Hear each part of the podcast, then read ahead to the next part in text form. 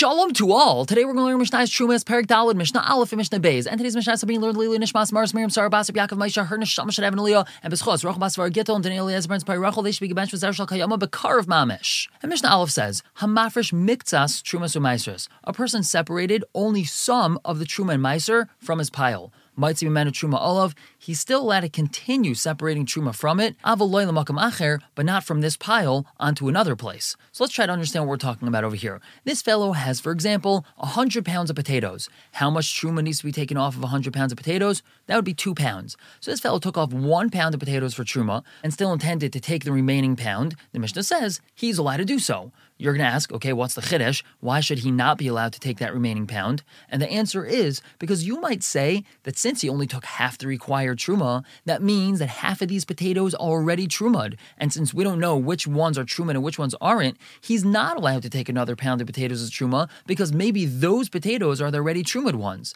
The chiddush is is that he's allowed to separate that remaining pound. However, we did say he's not allowed to take from this pile onto another place. Let's say he has another pile of potatoes that needs truma taken off of it. He's not allowed to take a few more pounds of potatoes out of this pile to potter up that one. And the answer is, is because in relation to that pile, this pile is considered somewhat truma already, and we've already said that you're not allowed to take off from something which is putter onto something which is chayiv. So he's only allowed to finish taking off truma from this pile, but he's not allowed to take more from this pile onto a different one. And now moving on to Mishnah Beis. This Mishnah is dealing with a case where the boss invited his worker over for dinner. That is very nice of him. But we have a problem. The boss is an Am Aretz, and the worker is a Chaver, and the worker doesn't know if he can trust that the boss took off Mises properly.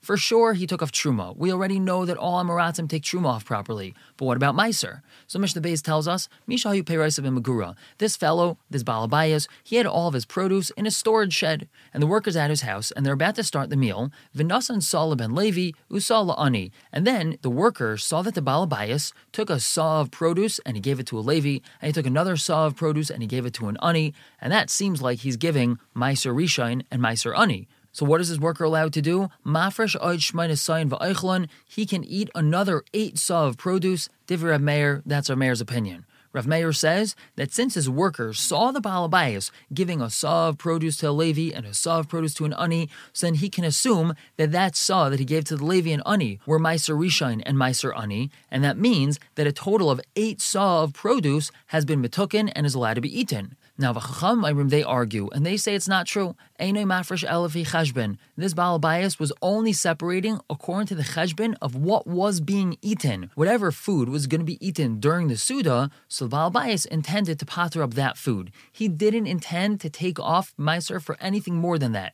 You're going to ask, okay, so then why is he giving so much Meiser to the Levi and Ani? And the answer is because the rest is considered a present. Let's say, for example, he only had to give half of a saw to the Levi and half of a saw to the Ani. He gave them both a full saw because he wanted to give them a present. So that means that according to the Chachamim, the worker is only allowed to eat what's at the Suda and nothing more than that. What would be a practical nafkamina? Let's say after the Suda, they're finished all the food, they're sitting on the couch and they're schmoozing. Then the Balbias, who's the boss, he says, You want to know what? Why don't you go to the storage shed and take out some more apples for us? Those were delicious apples. According to Rav Meir, the workers allowed to eat them because they didn't eat a full eight saw during the meal, and these apples are included in that eight saw that the workers allowed to eat. Whereas according to the Chachamim, he's not allowed to eat those apples. Since they finished everything in the Suda, and these came after the Suda, they weren't part of the Suda, so they were not considered Metukin, and no Meiser was taken off for them, so therefore the worker would not be allowed to eat them, according to the Chachamim. We're going to stop here for the day, pick up tomorrow with Mishnah Gimel and Dalid. For now, everyone should have a wonderful day.